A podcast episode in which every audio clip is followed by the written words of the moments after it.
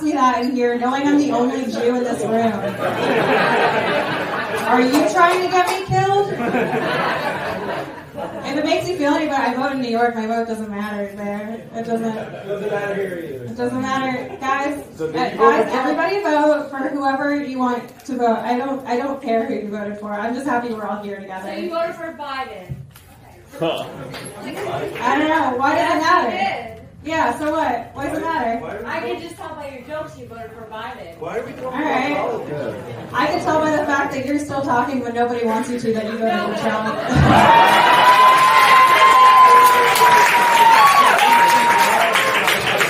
Governor's telling me to stop talking. Yes, governor's telling me to stop. Calm down. All right, make some noise if you want her to shut up. That's all right. But I did ask if anybody had any questions. I didn't think it was gonna be.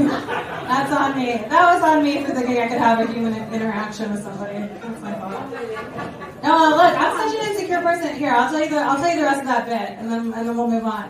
I'm so insecure. I went and got an IUD. Oh, Yeah, come on, buddy. Can't do that. Are you fucking kidding me? Yo, I'm never coming out with this group of people ever again. Straight up, yeah.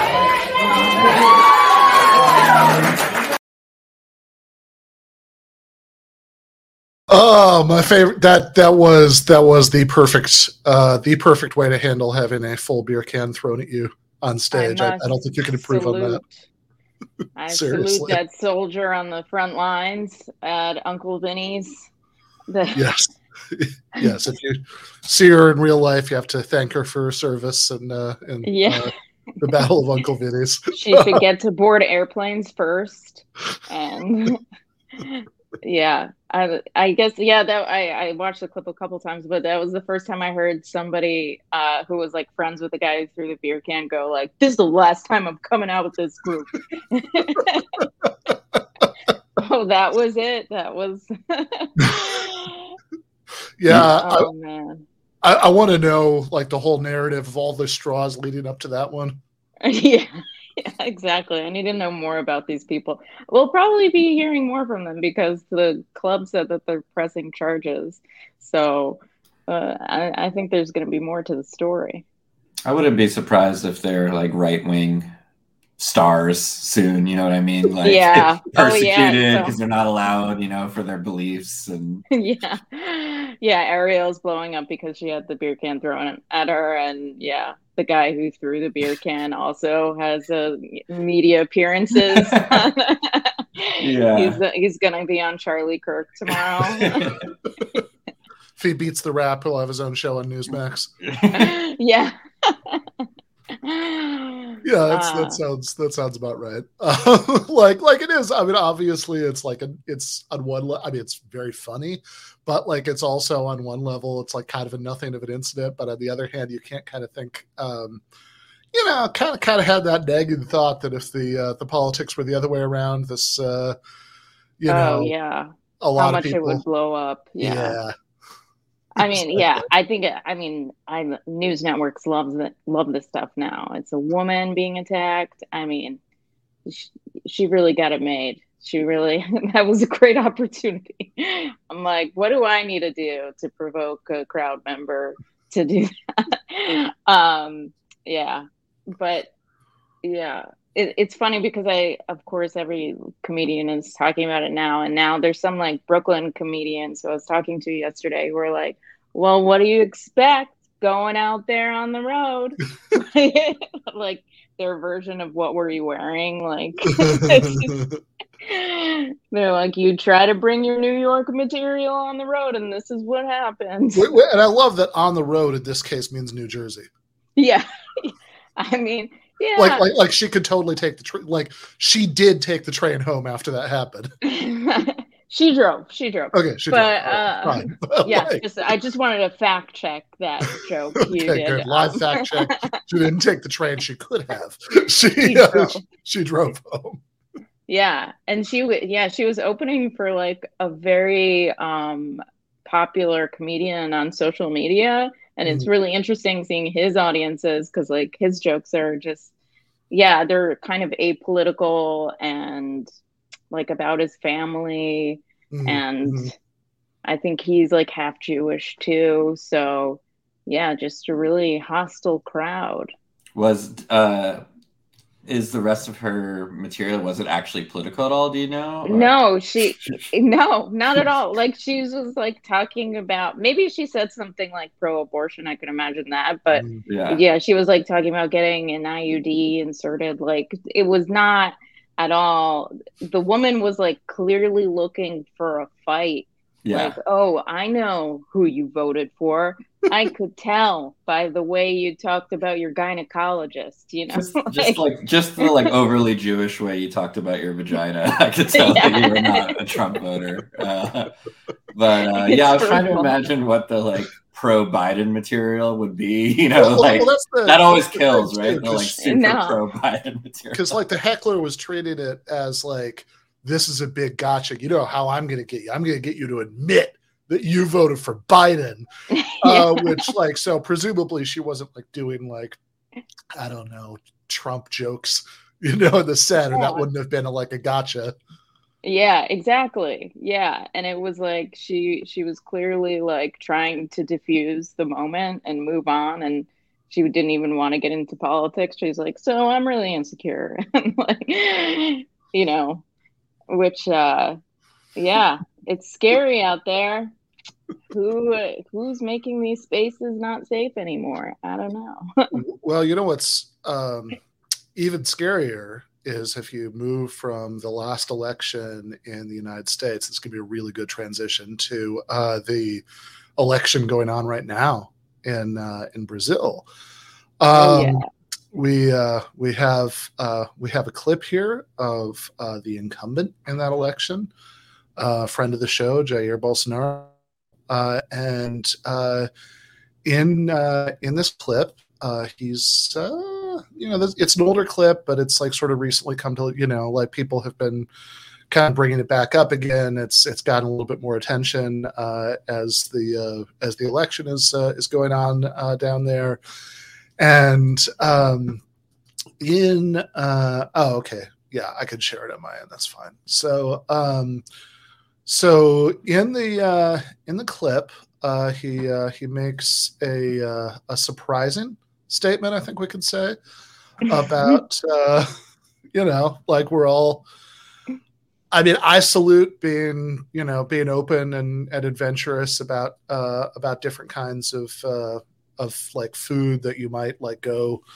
go to different places, go to different kinds of restaurants. You might be a little unsure about some of the stuff on the menu, but you know, you just go for it and see how it is. Uh, our man Jair takes that further. this is so funny. Eu comecei a ver lá um- as mulheres índias passando com carregamento de banana nas costas, atrás outra, e o índio passa, passa limpando os dentes com capim. one of the best and it's Oh. like who speaking of like taking jokes too seriously like there the, there were no indians who were like grilling their grandpa he was did, he just like probably took a joke too seriously and was like oh that's what you guys are having for dinner Yeah. So for, for the tiny minority of our audience that doesn't speak Portuguese, and uh, anybody in that tiny minority who doesn't have the computer in front of them as they're as they're uh, listening to this, or you know, it's on in the background or whatever. Uh, in that clip, Bolsonaro is is very earnestly, like he he uh, clearly thinks this is real. Uh, was describes going to this indigenous village in uh, in Brazil and seeing people uh, seeing some woman walk by with bananas and somebody walk by with you know with a piece of grass that he's used to clean his teeth. And uh, says they told him that they uh, they were um, engaged in cannibalism. A guy just died and they Yeah. were going to uh, to cook and eat his body. And um, you know definitely the fact that bolsonaro just thought like doesn't seem to have crossed his mind. They're pulling his leg. They was just like, yeah, Yeah. okay, I guess that's what you guys do, huh? Like that Yeah. definitely says something about him, but also it says something about him that his next thought was, okay, I'm in. Let's do it. Uh, yeah. I, and it was his staff that stopped him. They were like, "No, we have dinner reservations." And like I want I wanted beef barbecue, not Indian barbecue. And Brazilians love their barbecue. You could see how he got there, right? uh but yeah, that he he was and everybody's talking about the Jeffrey Dahmer special right now. I, I haven't seen it on Netflix, so I cannot make any references to it. But I, oh man, And who knew that a world leader would use his stump to say, "Yes, indeed, I would eat an Indian." But I has he No considered problem. other races? Um, just an Indian? Is he just saying, you know, developing nature? That's true because he did say I'd eat an Indian. It is a little weird that he didn't say. Even if I were just if I were in that situation, which is hard to imagine, I think I would say I would eat a human. I wouldn't specify. Yeah. You don't want to specify which race of human. Yeah, you're- it makes it makes it weird. Makes it weird. He was kind of presenting it as almost like a woke, like a woke thing, like you know, like Yeah, he it's wants to their be part of culture. it. I have It's to their culture. respect it. yeah, yeah. Not that it would come off weird at all. A as- modern day Herodotus, really seeing, soaking in the different cultures. Oh man, Yeah. Um and uh and you know in Brazil um you know with the uh, right wing paramilitaries down there I would I would uh I would hate to see what you know what's going to get thrown at you if you if you admit that you voted for Lula you know and uh, while you're while you're doing comedy uh, yeah, yeah, yeah. They're just throwing knives. They're like, let's eat him. He'd be good on the grill. I need a comedian. Yeah. Yeah, I need a comedian. That is, How- yeah, it's a slippery slope. How's that? How's that? How's that going for him, Ben? It's uh, isn't the next round coming up? Coming up soon? uh yeah I think there are a couple more weeks I'm not sure about the Yeah, exact, yeah. exact date but uh October 30th, right? October 30th okay very good yeah she knows her Yeah. stuff uh, I read the article. Yeah. I did read the article. I love that the indigenous is so the, the Guardian reaches out to the indigenous people and they're like, "Do you guys like, eat your grandparents?" And they're like, "No, we don't do that." It could have been like a mistranslation too. Like the interpreter was just like, "Yeah, they're whatever they're eating, they're you know, grandpa, who cares?" you know, Um, I I'm think ready to clock out. I think some yeah. So this article is interesting. I think maybe some of our left wing uh, candidates could learn to be as ruthless as this. Uh, it says a television advert produced by Bolsonaro's leftist rival Lula declared Bolsonaro has revealed that he would eat human flesh. I would love Bernie to, to, to go that hard on somebody. I think yeah. So this is like part of the Oppo research. I see that like that Yeah. came out. Okay, cool. yeah, this is uh yeah.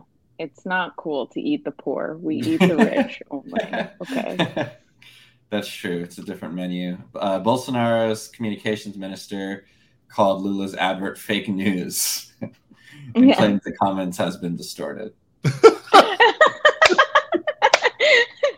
Yeah, no, you always know you're in a good good position when you know and it's like, well, look, that was totally taken out of context when I said that I would eat human flesh.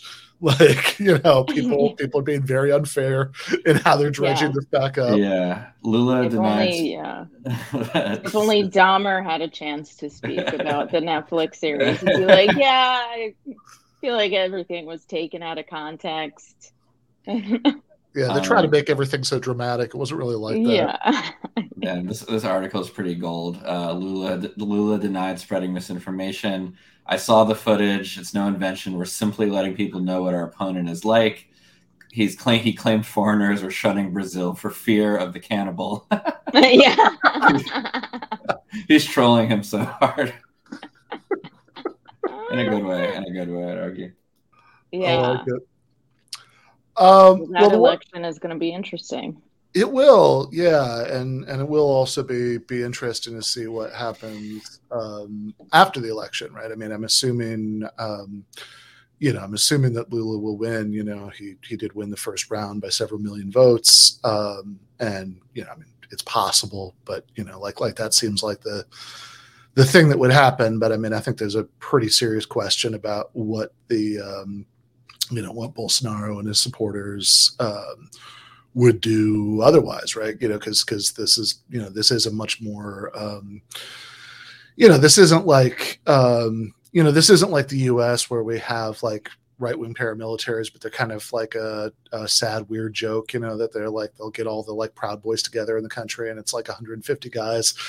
Uh, and they don't really look like they could they win a lot of fights, you know. That they, uh, yeah. you know, there they actually have the the serious version of uh, Yeah. that. So, like I would imagine, you know, I would think their, you know, their January 6th could be much scarier than ours if it happened. Oh, absolutely. Yeah. They definitely will will bring the guns Yeah. for sure. Um, well, I did want to uh, just uh, just hit uh, two more things before we uh, we bring on Matt Bruenig for uh, for uh, the main uh, segment tonight. So um, one of those is I wanted to uh, I wanted to plug uh, coming up in uh, two weeks from yesterday. Uh, so on the 23rd uh, in Los Angeles, uh, we and This Is Revolution and Left Reckoning are doing a live show at the Teragram Ballroom. That's uh, 7 p.m. LA time, uh, and uh, it's going to be uh, it's going to be really good. Going to have Matt and David from Left Reckoning. Going to have Jason Myles and Deep State Cuba from uh, from TIR. Going to have Ana Kasparian and Nando Vila, Ryan Lake, Daniel Bessner, uh, probably. Um, see Derrick Varn, probably a person or two I am uh, forgetting right now. Um, if uh, we we do want some uh, we do want some more uh, some more graphics to use to promote it. So if anybody uh, out there in the audience wants to uh, wants to uh, to come up with a DIY one, uh, we will uh, we'll find some way to uh, to reward that. Uh, we'll uh, you know if, if you person comes up with the best one when we uh, get around to uh, to making some merch, you know you can you can get first pick maybe. Uh, but uh, but looking really looking forward to that. Link for to get tickets to that uh, is in the description for the episode. Uh, and speaking of that, Anna is going to be on uh, next week uh, for the last episode before the live show uh, to uh, to talk about uh, her debate with uh, with Dennis Prager. So that should be that should be a lot of fun. Um, and um, and then there's going to be no episode that you know the day you know the Monday after the live show because good. I'm still going to be in Los Angeles. It's going to be David Griscom's birthday, so um, no episode that night. But there might be something really good coming up on the uh, the following uh, Monday, which is also Halloween. So stay tuned uh, on that. But the last thing I wanted to talk about uh, before Matt is something that happened um, on Thursday. So since uh, since we did the uh, since we did the last episode, um, Joe Biden uh, got around to uh, to reading uh, the uh, the article that I wrote over the summer for uh, for Yeah. Daily uh, called uh, "Why the Hell Isn't Biden Ending the uh, the Federal War on Cannabis?" So I'm glad to see that he's caught up on his reading, but uh, I would say that he is he's maybe not. Um, you know, he maybe needs to reread it uh, since if you look at the details of what he did, there is uh, unfortunately, and I mean, I, I really don't want to be the person who's like always the naysayer on this stuff. I actually, um, you know, when the student loan thing came down, uh, you know, the original, like my suggested title for for Jacobin was Joe Biden's student loan forgiveness is good but not good enough, and I was actually like a little bit frustrated that they didn't include the good but right, you know, part Yeah. 'cause I wanted to be like one note negative. But in this case, I got to say, uh, do feel pretty, uh, pretty one note negative about this because even though it is a tiny step in the right direction, uh, that the people who did receive these pardons, um, there are all kinds of ways that being pardoned could help them in terms of, um, housing, employment, you know, federal student loans, you know, stuff like Mhm. that. They vote for Joe Biden. well, there's that. Hopefully, those six thousand people are just in Florida. you know? Yeah. Um, yeah, although they although that means they can never do stand up comedy again unless they're Yeah. Dodge uh, full beer cans. But yeah. Uh, but like it, it also let's be really clear on this. It's not just that um, the overwhelming majority, you know, the people who this applies to, right? This because it's not quite what he said in the campaign trail, or at least not what he always said in the campaign trail.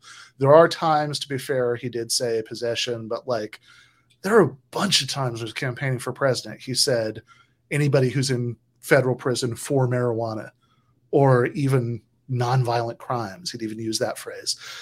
And there are an awful lot, you know, like nobody who um, this pardon applies to is actually still in prison, in federal prison, because yeah, the, the expression Jake is making is the appropriate one when you first hear that. That that's confusing, right?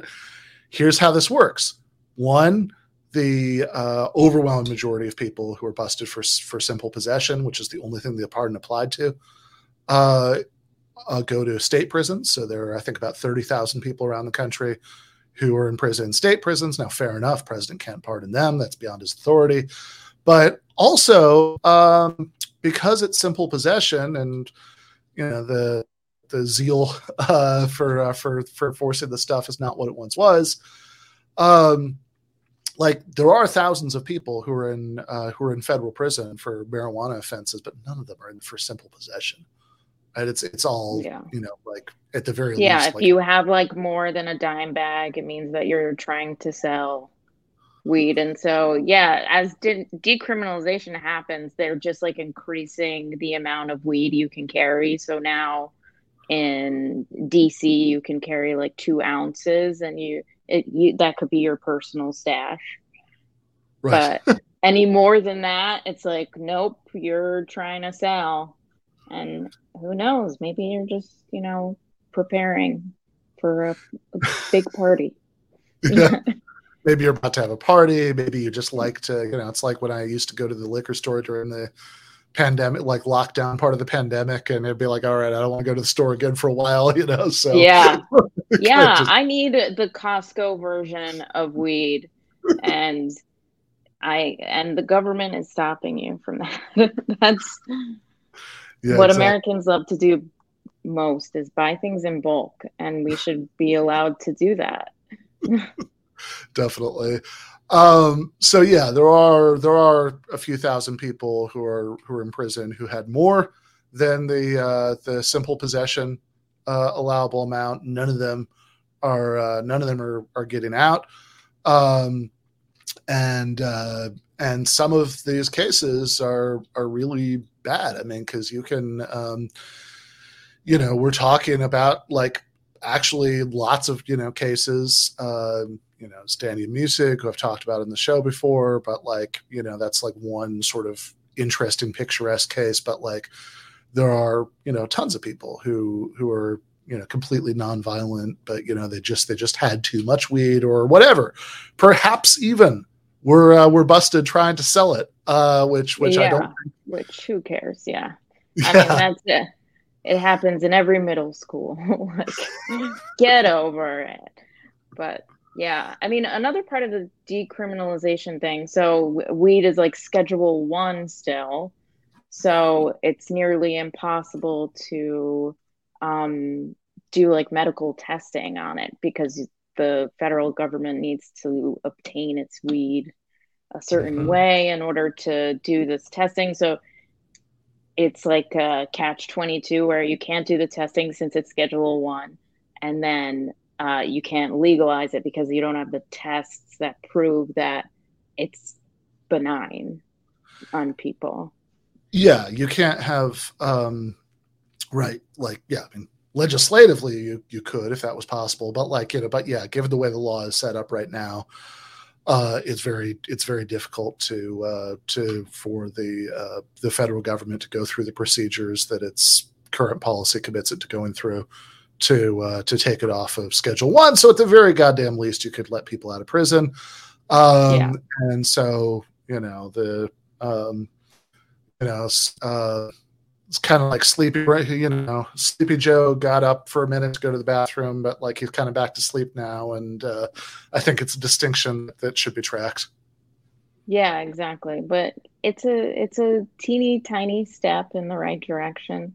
It's too bad, you know, that that most of the government can't uh, smoke weed because they get random drug tests.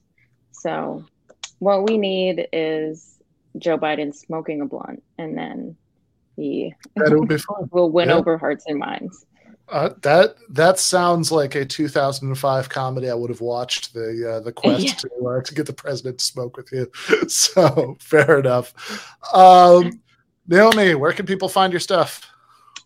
Um, I'm Naomi Caravani on Twitter, Instagram, TikTok. I uh, will be um, at the cellar Wednesday, opening for Jim Norton at 7 p.m. And Friday, Nice. I have a show in Gowanus at Halyards called Bitches Brew. You can check it out, Bitches Brew Comedy on Instagram. Very nice. All right. Thank you for having me. This is so much fun. All right. Thank you. All right. So we are now joined by the uh, the man, the myth, the legend, uh, Matthew Bruenig. How are you doing, Matt? I'm doing great. How are you, Ben? I am pretty good. So yeah, I've been uh, been hoping to um, you know to uh, to get you on for uh, for a while. Uh, been uh, you know been a fan of a lot of what you've put out for uh, for years, uh, and I thought you know one of the most interesting you know things that uh, you know that we could talk about would be um, you know would be socialism, since I, I know you've um, you know you've written a decent amount, you know, over over the years about how sort of um, you know realistic, um, you know, we could realistically envision, you know, some you know something that we would think of as a post-capitalist society coming, you know, coming about or working, which is something that I, I think historically a lot of people on the socialist left haven't you know haven't really said nearly as much about as they as they should like they're very vague about it. So do you want to kind of start us off with like how you like kind of generally think about the issue Yeah, you know, as a kind of 101 starting point, what I would usually do is say, first things first, let's distinguish uh, the welfare state from from socialism, right? The welfare state is a a system of, of programs to provide for various populations or to provide health care, provide education. Um, those are benefits. That's not socialism, right? Socialism is a separate thing that deals with uh, how production is organized in society. Specifically, you know, who's going to control and own companies for the most part, right? The productive entities that organize production day to day. And so, you know, under the capitalist model, you have a kind of shareholder capitalist firm where you have, uh, you know, there's this company, and at the top of the company, you have shareholders who own the equity. They appoint board members. Those board members appoint a CEO. The CEO manages the company primarily with a goal of trying to make as much money for the shareholders. And what we're trying to do is switch out essentially that corporate governance arrangement and create a different corporate governance arrangement where, and this is where things obviously start to spiraling in lots of different directions and where you get a lot of the fighting. but uh, broadly speaking, we want to replace this shareholder class with uh, some other constituency, whether that's society, whether that's the workers in each firm, whether that's uh, you know some combination of the above. We're trying to replace that shareholder group with another group um, that we think of as as as representing you know the proper socialist constituency who should actually operate ownership and control and make these productive decisions and also benefit from from production. right yeah that makes sense so i mean i guess just to go back to the first thing that you that you said about socialism and and the welfare state i mean one way you might think of this is that like one of the core things that socialists have always objected to about current economic arrangements is um, that people are dependent on um, you know dependent on markets for things that maybe they shouldn't be, uh, shouldn't have to be.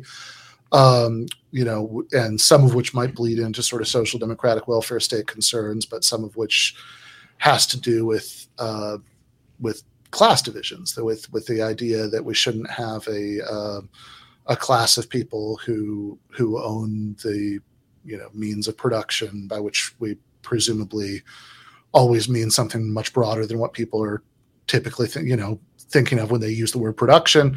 You know, the means of production and stuff like that and um, distribution, exchange, extraction, uh, all that stuff, and then um, and then uh, the a class of people who have to to work for them, right? You know, that the one. Um, you know, one traditional, you know, socialist uh, objection to uh, to capitalism is that you have to, um, you know, in order to make a living, you know, you have to, you know submit yourself to uh, to to a, a, capitalist you know with by like signing an employment contract with them. Uh, so um, you know I, I, noticed somebody in the in the chat asked about you know the sort of caring more about production or distribution and like one way you might think about this is well. Look one of the things we object to about capitalism is that we hate the distrib- kind of distribution it gives rise to. We you know we, we think it's like a really bad distribution but you might think that that's downstream of or at least partially downstream of the means of production being sure. in the hands of only part of the population well, it's important also to just, you know, and that this can be a little cutesy, but distribution, uh, the word would apply to different quantities. So usually when people say production or distribution, they, after the word distribution, they're implying income or consumption right? But obviously, also ownership is distributed and control is distributed. So, in a way, it's all an objection to distribution. it's just different quantities. The socialists will tend to focus more on control and ownership, um, and and there's a whole other group of people uh, who maybe are less concerned about that or, and are interested in income and final consumption. You know. And there's overlap right. as well, of course. So yeah i mean you might also think that like okay you know one of the you know you can look at the problem of um, income and final consumption being being distributed in a really horrible inegalitarian way and say this is at least partially caused uh, by the uh, by ownership and control being being distributed in a in a terrible way that if if uh, you know that if if Amazon were owned by uh, the state or it were owned by or it were a worker co-op or like any number of other arrangements that'd be really different from the from the existing one you wouldn't have like jeff bezos getting so much of the income that's generated by amazon that he could do things like go into space? Yeah absolutely. Yeah i mean because ownership is going to determine a couple of things. One who gets the profit share of the firm and capital income which flows out to owners is usually about 30% of all income um, and right now it's flowing mostly to the top 10%, like overwhelmingly. So if you capture that, which you would in a socialist economy, however you exactly organized it, then you're going to have a more equal society. And then, like you point out, the way that they use their levers of control uh, can mm. also cause inequality through determining, for instance, how income is distributed inside a firm among workers, whether top executives are paid, you know, 10 times as much, five times as much, 100 times as much, whatever, right? That That's also being being decided by the controller. So, okay. in, in part, I suppose you could, you know, bring in other factors, but. Fair enough. Uh, Jake, do you want to uh, do you want to jump in, jump in with anything before we move on to the next part of this? Well, yeah, unless this is the next part. Um, I mean, I, have I've listened to your, your, your podcast. Big fan of the show, by the way. But uh, yeah, um, I have an idea of where you might be on this. But you're mentioning that there's two camps, right? Who care, uh, you know, on which side, like like where we're focusing our efforts as socialists. So I was wondering which camp you describe yourself as part of. Yeah, and I guess I, there I was really thinking uh, more saying like conceptual camps. Mm. Um, in practice, uh, you know, if you in the history of socialism, I think most socialists have been motivated by egalitarian uh, impulses one way or another. Obviously, some will deny this, and you know we can go into the sort of psychoanalysis of why they deny this, and maybe they're sincere. I don't know, but even even if you take them for what they are, most people who have called themselves socialists clearly are strongly motivated by uh, uh, an egalitarian sort of political ethos, and I think that ethos really pushes you in both directions, right? You need egalitarian distributions of consumption and income as well as ownership and control. You're trying to get egalitarian distributions across across the board. I would say where you have seen some distinction is uh, with groups of people that Rawls would call welfare state capitalists, mm-hmm. people mm-hmm. who uh, only concern themselves with uh, sort of achieving um, some kind of egalitarian final distribution of income and do not care at all about um, how ownership and control is organized. Um, but none of those people, you know, that's that's no nobody here. No, none of the intra left. I feel like tends to to be in that group. That would be sort of like your center center left, I guess, or you know. Um, Dems, but even they, I don't know, even they are not maybe that far left, even, which is funny um, to think about. But but yeah, these are conceptual groups. For me, I say all the above. And I also think the welfare state is an important institution, even in a socialist economy. You would want to have a welfare state. So, yeah, which is, um, I mean, I guess, I guess theoretically, I mean, like a logically possible combination of positions somebody could hold would be socialism, yes, welfare state, no. But like, I, yeah, I, I called that uh, I coined that desertist socialism in one of uh, the posts I wrote a long time ago, and I said I don't know anyone. I've had to invent this term because I've never actually seen it, but you could imagine a society in which they were saying, "Look, it's almost Randian in its sort of completeness. The workers must get it all."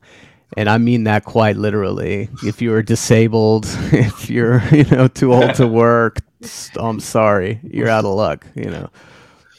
So yeah. this, this is kind of a, like an open take sphere that someone could adopt. Like yeah, it's it's in the advocate. set of possible positions, but I have not seen anyone really just sitting out there waiting for somebody to. Someone should take it. I think yeah. actually advocate it, but yeah, I mean, I think there are people who have said things that taken literally would uh, entail that, but I don't think any of them actually like sort of thought through the implications. Like yeah, so, yeah, so like historically famous example would be in the uh, the you know Congress that started what would become the German Social Democratic Party, the uh, uh, the uh, the people, the uh, the faction around Lassalle had this this program that got adopted, the Gotha program that famously that has this line in it about how workers should get the full products of their labor. And one of you know Karl Marx in Critique of the Gotha program, one yeah. of his big objection that is, Hold on, guys really right? Like because because because what about you know i mean that's one of his examples. He uses some you know he's writing before the welfare state as we know it exists so he uses some phrase like poor relief right? You know but yeah. like what about that right? What about schools and hospitals? What about building new factories? Yeah yeah yeah. No he's saying uh, first things first we got to put money aside for administration. We got to put money aside to replace the worn out machines. And then though he doesn't use the term he's like then of course we have to put money aside for the welfare state. And then only after that should workers get paid. That's actually how he presents it in his critique uh, which i you know that's always a fun one to throw in the face of certain kinds of uh, of people online. I don't really know what to do with with him being like of course the the welfare state would take priority over worker wages in in a final system but look yeah because some people kind of are uh, some camps are sort of looking down on redistribution, right? Like of income and, and the welfare state as just this like social democracy, right? That doesn't have to do with like real communism, or that's is that kind of a tendency that you're responding well, people, to at time? Yeah. People do do think that like people do say that, but even there, even people who say that, I think would still say that like under whatever they would consider to be real socialism, like we're, we're still gonna like like it's it's not like children and disabled people don't get any sort of consumption. Right. Yeah, and I think I think you have a couple of tendencies there. One, you got people who just don't think about it, you know, and they think because there's this definitely there's this thought that you know the welfare state only exists to really patch up the problems caused by low wages, you know, and so you fix that and you you fix the problem, and it's like, no, I, you know that we kind of that's a thing that sort of circulates in the society. That's just not really true, right? I mean, unless you mean like literally like zero wages, because there's a lot of most people who are receiving benefits have zero to no wages, right? Because they're disabled or old or whatever. Um, you've got that problem. You got people who haven't thought just haven't thought through it all. You, then you do have a somewhat more sophisticated take that is it's kind of like, well, the welfare state is this ameliorist class compromise project, um, and I, it, that then bleeds into this kind of accelerationist almost tendency to be like, this is really preventing us from getting a real hardcore revolution because it, it takes so many of the edges off the system. Um, so. Right. Although even there, I mean, that's presumably like we're we're having if we're um, you know if you're going to say we shouldn't have you know we shouldn't have social security because then we won't have a socialist revolution presumably like after the socialist revolution there'll still be some sort of equivalent of social security. yeah. Yeah yeah it's an order it's an order of events. It needs to happen after. You know we only get the old age pension after. That's that's when we need to implement i suppose yeah, until then. We, we need them for the army now. Uh, yeah, don't know. That's that is a weird example. It's like, well, but the, these people are defined by their um, diminished physical uh, capacities, so I don't know that they're great agents of you know guerrilla war and whatnot. But there is that. Uh, so uh, okay, so thinking of uh, so okay, so there's the the welfare state piece and then there's the uh, then there's the like what happens to the um, the means of production piece, mm. right? So, uh, do you want to do you want to talk a little bit more about what what your view is about that part? Yeah, I uh, you know I think I, I view, uh, I wrote a piece a long time ago called Identifying Socialist Institutions in Socialist Countries, which is another way to try to avoid the, another trap that you fall into. You know, the first trap being conflating the welfare state with the socialist control and ownership. And then the second is getting too mixed up with uh, whether an economy or a country or a society is socialist versus, to my mind, a much more useful way to talk about it, which is whether a particular institution is socialist, uh, a particular mm. company, a particular productive unit. And so, what defines whether in a unit of production is is socialist? That would be, you know, mostly oriented around who owns and controls it. Um, so, to give some concrete examples, uh, mm. the public schools are a good example, I think, of uh, productive units that are organized socialistically in a conventional public school system. You, it's set up just like any other firm. I mean, in a kind of structural sense, except uh, you have a school board that's elected by the local hmm, people mm-hmm. instead of uh, a corporate board that's elected by shareholders and then go out to seek a CEO that then is trying to make money that they can then kick out to shareholders. So by just kind of toppling the shareholders and replacing them with voters, you now have this productive unit um, that is, I would say, a socialist institution. Um, and you know, you can go on and on down the board. Another example. So usually people would call that a general government service, like mm-hmm. in the. OECD classification. That would be like one form, right? It's because it is production. It's not just sending money out to people. You're actually organizing a productive service, and it's being organized this way. And then you have this other form, which is called a state owned enterprise, which is very similar to the general government service, except the users pay more of a fee. So mm-hmm. the postal service would be an obvious example. You know, you pay your stamps, but there's no external owner of the postal service. It's owned by the federal government. They have a board. The board's appointed by the president, which is confirmed by the Senate, and on and on, right? Um, the Tennessee Valley Authority is another example. Amtrak is another example. Public utilities throughout the country, of which there are hundreds, thousands, uh, you know, depending on how you all add it up, is the same mm-hmm. thing. We've got lots of public electric utilities, public water utilities. They all kind of structure the same way. Um, and then beyond that, I, you have the social wealth fund approach, where mm. instead of kind of setting up each entity as being 100% state owned, you create a fund with money, very much like a mutual fund or a pension fund, and you go out and you kind of buy dispersed assets and disperse control over existing firms. And then I would say the last one is the worker co op uh, kind of model where the workers in each firm would uh, would become the shareholders and then they would appoint the board and then off you go. So it's all kind of about replacing the shareholder and replacing how the board is elected. And if you replace them in certain kinds of ways, I would say those are socialist institutions, and we're just trying to get get that as widespread as we can. You know, that's the, my perspective on it, at least. Okay, yeah. So uh, you said at the beginning of all that that you think that it's like sort of maybe a less productive question. What counts as a, uh, a socialist country as opposed to, to socialist institutions? Because uh, you just want to, um, you know, you just want to promote socialist institutions as much as possible, and you know what what what counts as having promoted them so much that it, it's a socialist country now is sort of a um, is sort of a secondary question but I mean, it is maybe worth lingering on that for just a minute because, um, I mean, I think that intuitively there is this kind of concept that people can have uh, of, you know, having like, okay, economies in general are, you know, almost invariably, you know, mixed economies of, of one kind or another. Um, you know, like for, you know, most of the history of feudalism. There were non-feudal institutions, you know, go, going on, right? There were there were like free towns and stuff like that.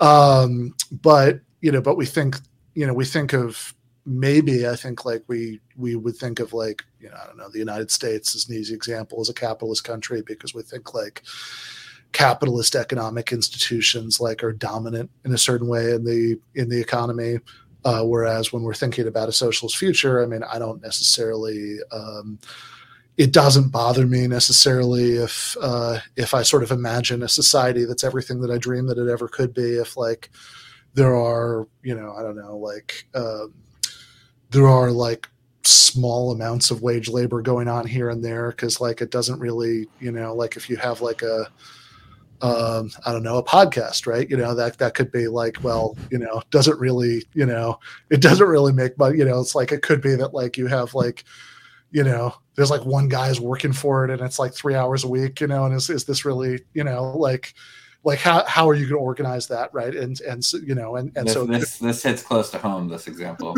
yeah, yeah, yeah, The Yeah, sole pro- the sole proprietor exception. yeah, let's call him Jake, the uh, the guy who works the podcast.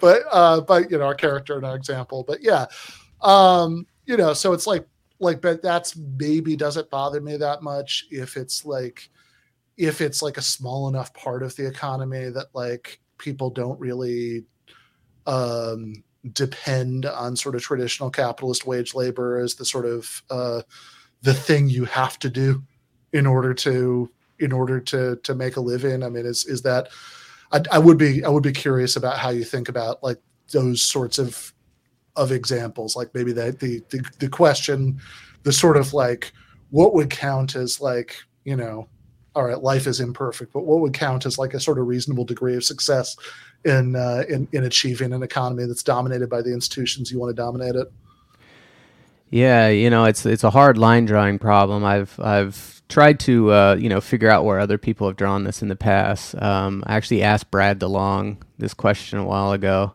and he told me that uh, it would need to be that sixty five percent of GDP was organized specific through these productive, like you know, through institutions in that way. And I was like, you know what? If you add up Norway, it's like it's like fifty four. Like it's really close. um, and Lane Kenworthy actually just wrote a book about democratic socialism. Um, and I think he used sixty percent, um, but I think he was using um, a percentage of employment. So not percentage of GDP. So sixty percent of workers were in those firms, uh, those socialist, more organized institutions. So you know, um, uh, you know, we really want to hit that binary classification. It's very hard to do, and that's and I'm not even against doing it. I think you're right. Of course, like uh, we can identify that some societies have more of their systems organized this way than others and the US is much more organized uh, in this sort of private ownership way and then other countries are are less so. Um, and you know we're moving in that direction. I don't know how you ever get over any particular line um, but I also think that there are some practical benefits to this kind of approach, which is that these questions that you were hitting upon, which is, well, what do we do about each and every productive unit, it's kind of you can push those way down the line and say, well, there's a lot of low hanging fruit where it's very clear how you could socialize. You know, if you wanted to socialize Walmart, I mean, it would be as easy as is just buying out the shares, you know, and using taxes on the rich to uh, finance that kind of thing.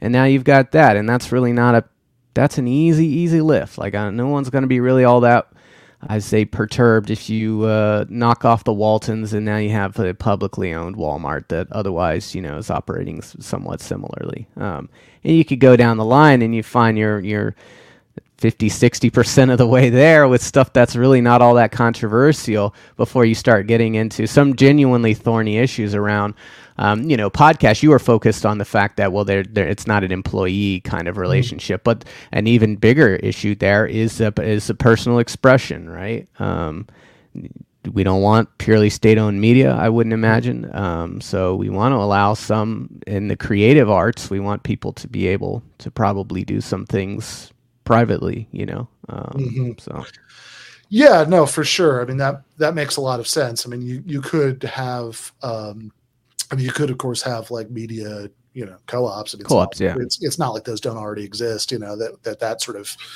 that takes away maybe some of the uh, the the freedom of expression uh, worry. But uh, but even with you know even with co-ops, like uh, I don't know. I remember seeing a, uh, I think um, you know like there is like a little bit of a uh, i mean maybe it's not worth dwelling too much on these sort of line drawing questions but i mean like there are but you know but there is um i think like any sort of um realistic co-op certainly actually existing co-ops uh don't like um you know like don't offer like membership to like everybody who like you know i mean if they if they like advertise they need somebody to help come in and help out for two weeks right you know they, they don't Sure. become a voting member of the co-op because they did that Well, and, and and you know, if you wanted to start your own media thing, I mean, I guess you could, by law, require that as you're getting bigger, it needs to be a co-op. Right. But if I can't get into one of the existing media co-ops, but I have something that I would like to publish, you know, I should probably be able to publish that on my own to the extent that that's possible, right? Um, so, what would that be? You know, a, a post, I guess, but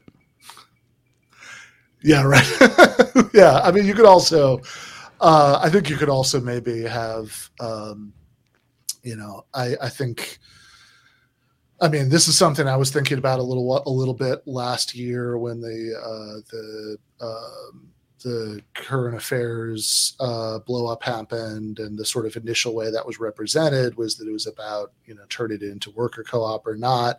I think the more I saw of the you know he said she said of that, the more it seemed like okay, there are like six people who have you know full-time jobs here and like five of them have board seats anyway. So it's like the actual gap between what existed and that was like a little bit unclear to me. But like stepping back a little bit from the specifics of that case and just thinking about the more general um, issue in the abstract i mean i i can see maybe in some cases like that uh, or like you know it doesn't even have to like that's a political example but i mean it could even like be like uh we could think about like artistic ones with uh it's like i don't know like a movie right you know do you uh yeah, do you, yeah.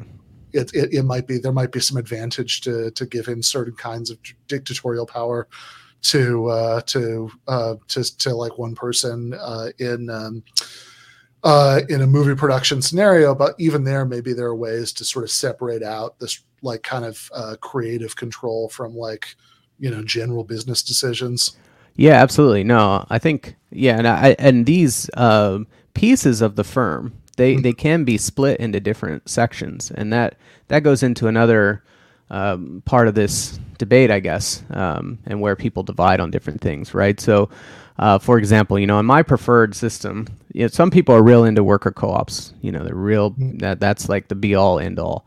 I'm I'm mm-hmm. more lukewarm on them, and instead I will say, well, I'm I'm actually more interested in state-owned enterprises and social wealth mm-hmm. funds, and I guess general government services, but those are very similar to state-owned enterprises.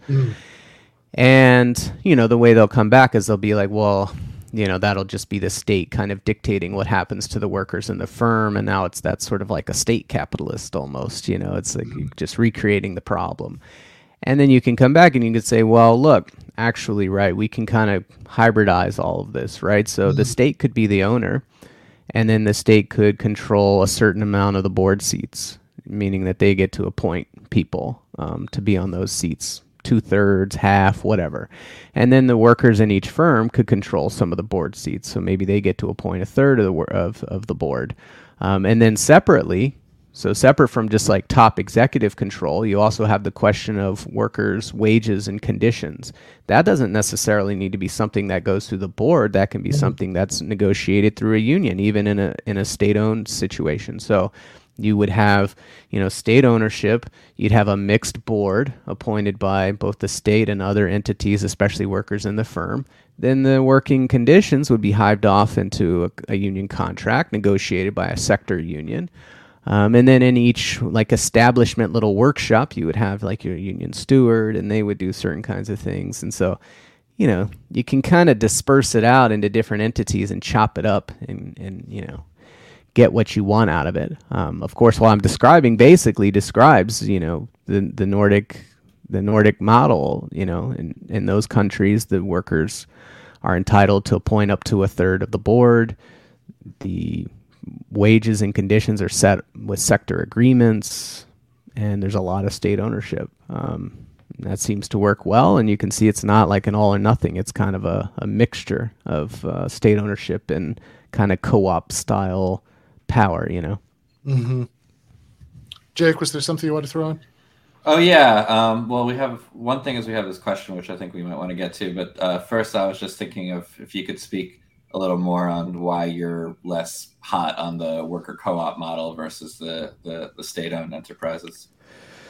Yeah, you know, and I mean, I'll preface this uh, with, you know, I'm not here to, to go after the co-op people. You know, um, there are some ideas on the left that I find misguided enough to spend time on, but this is not one of them. I don't think it's all that misguided. It's just among the options, not my, my my favorite one. So, here are a couple of the issues with it, right? So first, um, workers in reality, workers don't work at the same firm for their whole life or even necessarily long periods of time. So, like your average worker, by the age of 50, they've worked uh, 11 different jobs.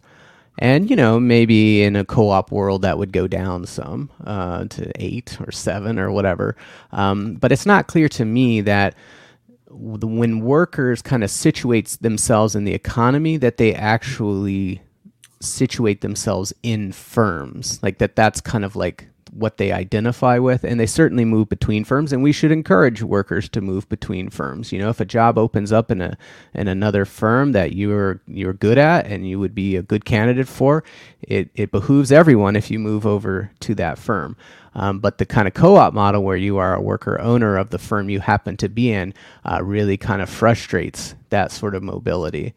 Um, what I would say is, in my opinion, workers tend to uh, tend to identify, and maybe this might even be changing, but historically they will identify with their trade or with their sector, right? So you might have someone who's an auto worker, um, and but they're willing to work at all sorts of different automobile companies. It doesn't really matter. Or I remember when I was in the machinist union, uh, there were aerospace workers. Uh, I mean, when I worked for the machinist unions, there were aerospace workers that would hop between the different aerospace companies, no problem. Um, and they, you know, they they kind of had an identification as an, an aerospace worker in the sector, but not really with any particular firm. And this actually is reminds me of the Swedish situation because when the Swedes were gonna with the Meidner plan, they were gonna go to full blown kind of socialism. They were gonna do that on the sector level, so not worker co-ops in each firm, but the, all the workers in each sector were gonna own all the firms in each sector, um, which makes a lot more sense to me. Like if you're gonna do it non-governmentally. Um, the other issues are. Uh, firm ba- firm boundaries like company boundaries are are actually um, kind of arbitrary. Um, you know, it just kind of depends on how you want to construct your firm, how much of it you do in house, and how much of it you outsource. So one example I like to use on this is cafeteria workers in tech companies. So you can have like Google and Twitter, they're side by side. Um, they both have their little cafeterias that everyone likes to talk about. Well, one of the companies, the cafeteria workers may directly work for the company, like let's say Google. And then the other one, the cafeteria workers, it's an outsourced thing. They work for Aramark or whatever. so whether whether you work for Google or whether you whether we work for Aramark, you know, is very very thin decision making that doesn't really make a whole lot of sense. But it would have a huge impact on what you get to vote on and what your like dividend share of the economy would be, right? If you got to be a Google worker instead of an Aramark worker, then now you're really you're making big bucks. Um, and that and another related point is just that um, you know firms their income, like their capital income, which is what we're trying to redistribute, their profit shares, are driven by things that have, in many cases, little to do with the kind of mix of workers they have. I guess another way to put it is different firms have different capital intensities, mm-hmm. right? So in some industries, especially like primary sectors like natural resources or even manufacturing, you the workers are all each worker is backed by a ton of machinery. And for that reason, that firm can be quite profitable. And so the workers in that firm, you know, in a co-op world, they now get their wages plus this massive profit that is related to the machines that are backing them. Um, but then you have a personal services company where there's not a lot of capital backing the worker and there's not a lot of profit. Razor thin, you know, you hear about restaurants or retail, one, 2% margins, very low mm-hmm. margins. Mm-hmm. Um, and that doesn't really make a whole lot of sense, right? Because it's not really that the worker in the in the factory is like all that different from the worker in like the retail mm. firm. It just happens to do with the kind of industry they're in. So I could go on and on, you know, but it it's to me not not not an ideal way to to organize it for lots of different reasons. So yeah, I, I did want to. Uh, I did want to jump in on that a little bit. I mean, I'm thinking about this.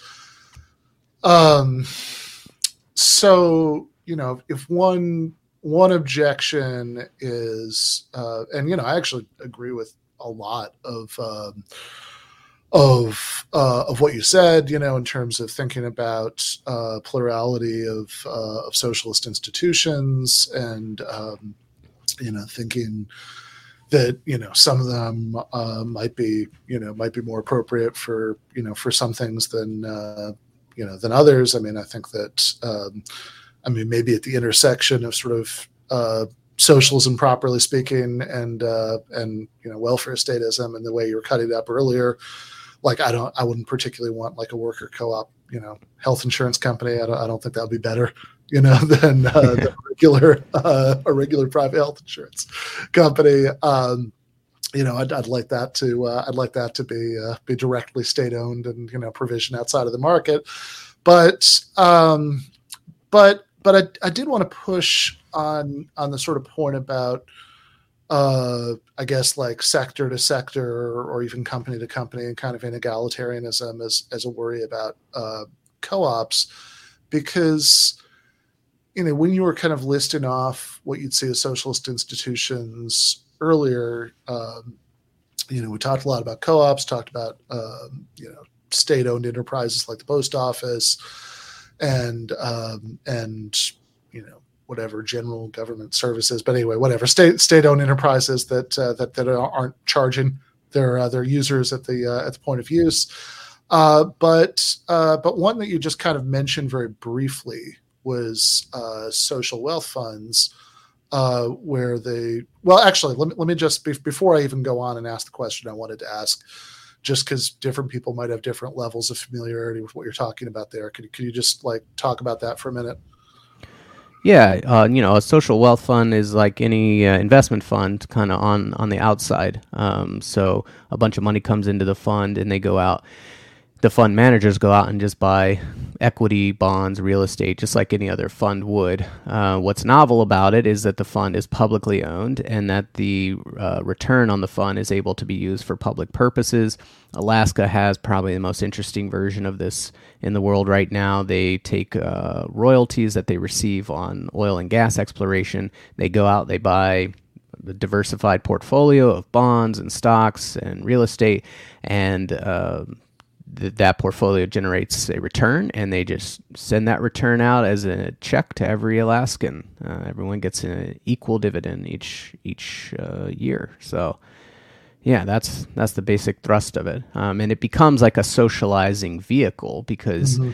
if you buy enough of the stock and the bond and the and the bonds and the real estate of the world, like eventually you you have it all, or you have 10, 20, 30 percent of it, you know, and and that becomes a very substantial amount of, of social ownership. So Yeah, so this is so this is what I want, was a little bit curious about because certainly if we're thinking of socials well social wealth funds as a socialist institution in themselves and this is like a form of social ownership then certainly any concerns uh, well okay I, I think maybe i know how you'll, you'll answer but i am curious right Uh, you know certainly on the face of it right the concerns about uh, about um, you know inequality between sectors or, or, or businesses are you know definitely going to apply at least as much to uh, to company you know working for uh, you know people who work for different companies that you know all might have a certain chunk of the company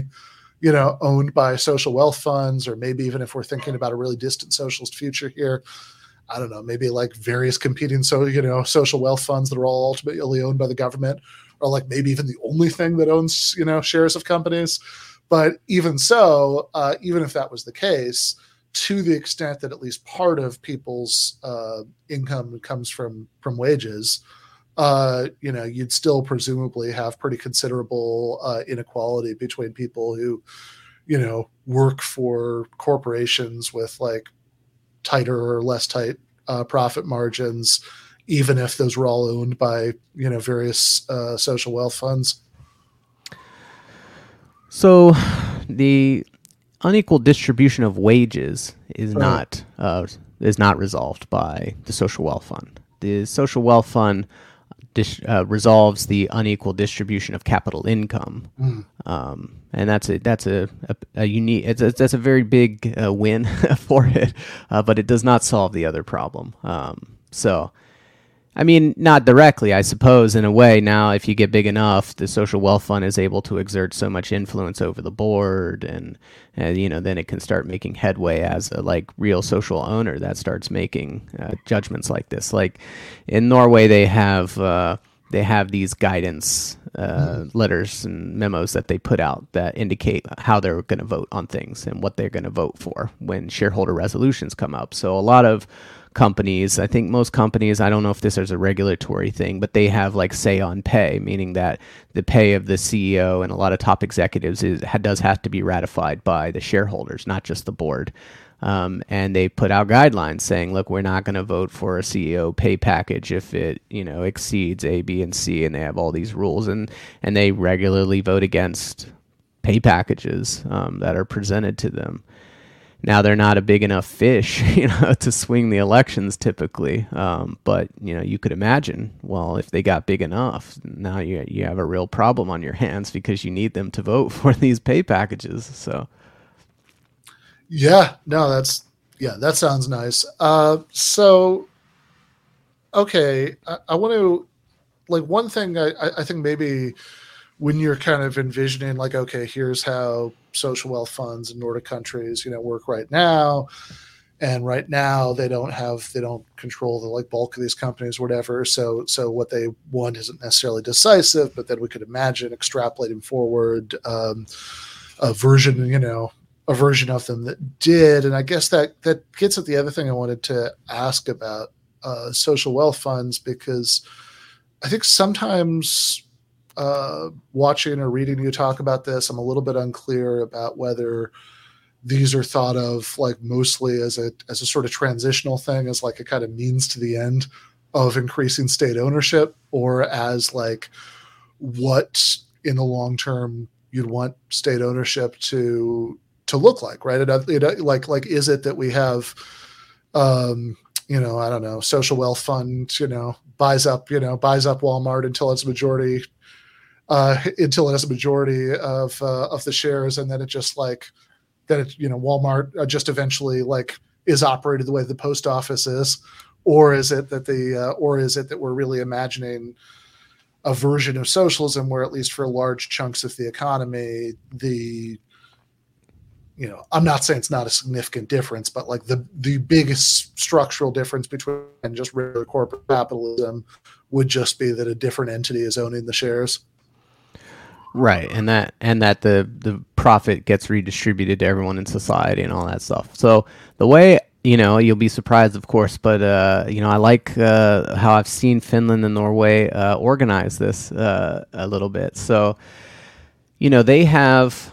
I was reading their state ownership documents, of course, like you do, and and and I was very interested in the way that they've organized some of this stuff. So they have each of them have a portfolio of state-owned enterprises, um, which are fully so like the post office type thing, and it's not like three or four; it's like seventy or eighty, you know. Um, and then they also have social wealth funds. Um, they have domestic social wealth funds. Um, Norway has the international one. Um, and one of the interesting questions is, well, what's going on here? Like, why don't you just pick one or the other, or like, why don't you just sell the state-owned enterprises and use that to buy shares. Like you don't need both. It seems weird to have these like in parallel, right? And the answer that they give is that the state-owned enterprises that they own typically have uh, dual purposes. Um, so you can think about some companies uh, in a socialist future where it only has a kind of commercial purpose in the sense that it's just kind of like producing a certain thing for people to buy. It doesn't really have any other like specific social goal. You know, just stamping out plastic spoons. You know, like uh, what what do we we got something we're trying to do with the plastic spoon maker? Not really. Like just make the spoons, make a profit, send the profit up. We'll use it to send checks to people or fund healthcare or whatever. But then you have other firms where you have a social purpose in mind. It's not just the commercial purpose, and for those, you want to put those in the in the state-owned enterprise portfolio, right? Because then you want to have have a much stronger hand. And so the post office would be a good example because the so the post office has a kind of purely commercial purpose in some cases, just moving boxes around, you know. Um, but it also has a social purpose in that it's required to uh, make sure that every address in the country can like move stuff around at a uh, fair, reasonable price or whatever. And so it undertakes money losing operations in, in large parts of the country, especially in rural parts of the country, to satisfy that social obligation. And so for there, it makes sense. Like we want to have a state-owned enterprise where we can kind of, you know, move the dials a little bit more, have have more of a hands-on control because we have not just the commercial purpose but also the social purpose when you start moving into firms that only have kind of commercial purposes, then that might make more sense for a social wealth fund type arrangement because for the most part that's going to be a much more hands-off affair where we're not you know leave it to the union leave it to the co-determined board to kind of work out day-to-day stuff you know? Right that makes sense. So um and in this case, you know, so and and in the sort of uh, you know, I don't know ideal state version of this, uh, the uh, the you know the co-determined board. So just to be clear about that, we're talking about a board of uh, of directors that has. Uh, has some people who are on it, who are um, who are appointed by the owners of the company, who would ultimately be um, social, you know, like the social wealth fund bureaucrats would put out, put together a, a slate of directors, you know. Okay, and then but then you'd also have the, uh, uh, but then like also the the union or something would would would also have uh, would also have like get to pick a certain number of board seats. Right, and then the majority of the board would have to vote on any given thing, you know. So for the most part, you'd need both, especially since the social wealth funds appointees are probably not like these are not voting as a slate you know? It's just individuals you know? So. Right. Um i guess if you if they were yeah i mean if they were voting as a slate that might be a reason to to want there to be like a plurality of funds that might um that might have like you know so i don't know future future socialist Walmart, you know, might be, uh, you know, might be like owned by multiple entities, which were all themselves ultimately owned by the government. But there might be some reason to, uh, to you know, not consolidate them all into one big thing. Sure. Yeah. You can also there you you can go very pluralistic with the board as well. You know, we usually think about the owners and the workers. Some split whether the owner's public or private, and then the workers with the co-determined board. There's not in principle not any reason why you couldn't set aside a board seat for the customers of the company or whatever you know i've always wondered and i think i did find eventually there were some school boards that did this why don't the school boards set aside one one seat for the teachers you know and then one seat for the parents you know and then you have the elected the other six or seven elected. Like that would be a nice little plural board. Everyone's got a voice on it and you know. So you, you can get really creative with the boards. I've actually there was one proposal actually i saw to create i thought this was a crazy proposal but it shows the level of uh, creativity you can engage in it was to create bicameral boards in each uh, company with one of the uh, chambers being elected entirely by you know workers and the other chamber elected entirely by the owners and you have to get the majority in each chamber you know so not a majority i mean it would be a majority overall as mm. well just by definition but specifically a majority in each chamber and yeah like i said i think that's a crazy idea but it gives you a sense of how how creative you can be with the board situation if you want Right. Or certainly like a certainly you could have uh, like people uh, you know presumably the social wealth funds are by and large operating from higher levels of government and you could have you could have people who you know represent the local community in some way you know that they that who's who are after all also impacted by the firm's decisions yeah and you know the social wealth fund is ultimately you know governed by the elected uh, representatives and they have certain interests you know hopefully you know they're not they're wanting to put some people on there that people will like and that will make good decisions you know um, so hopefully you know you wouldn't see too much jockeying on uh, you know i don't know. I don't think it would be too malicious for the most part you know who you're putting on the the head of the board of some you know mostly insignificant company so. Right uh, Jake, you um, you wanted to. Uh, yeah, I think that the I, I was going to ask something that was uh, a little bit more, uh, you know, directed at some of the like details of intro left discussion about this, and we'll get back to that. But the uh, but uh, but Jake, I think you you there was a question that you picked out of the chat earlier. I think you wanted to say something about earlier.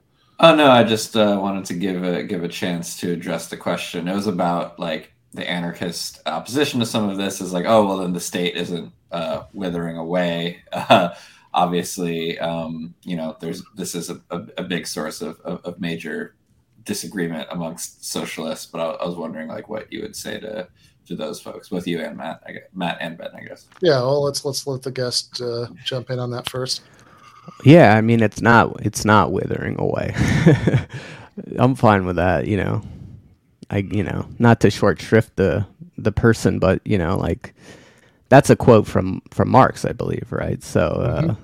you know we you could go into what does that mean um, from a like interpretive standpoint, and I've seen those debates, and I'm very tired of them, frankly, at this point. But uh, obviously, some people will come in and say, well, by the state by the state. You know that that actually point when he uses that word, he's actually talking about a specific kind of capitalist state, and, and, and that will wither away. And not, I don't know, like who knows?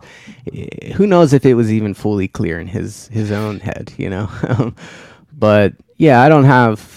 I, I'm fine with like a government in elections, and um, when I have, I'm open to alternatives. When I have gone down the rabbit hole of looking into alternatives, frankly, for the most part, I find people re- recreating a state that they don't call a state, you know, to deal with certain issues uh, around conflict resolution and stuff like that. So, yeah, I mean that that would pretty much be my position on that. I mean, I do think um, that Marx and Engels, when they talk about it, I mean, I think Engels has a line somewhere where it says instead of a state, you would just have a sort of neutral administration of things, uh, which you know whatever that means. But also, I think that to the extent that I can follow the thought there, it's I, I, I just think they're wrong about that, right? That they that um, you know because I think that um, the idea that like all you sort of that you don't have a state if it's not expressing like class conflict, domination of one class over another, you just have some sort of, and I think like a lot of things a lot of anarchists would say about this are very similar. You know, you just have some sort of, well, look, maybe there's some kind of coordinating function you still have or something, but that's not really a state anymore.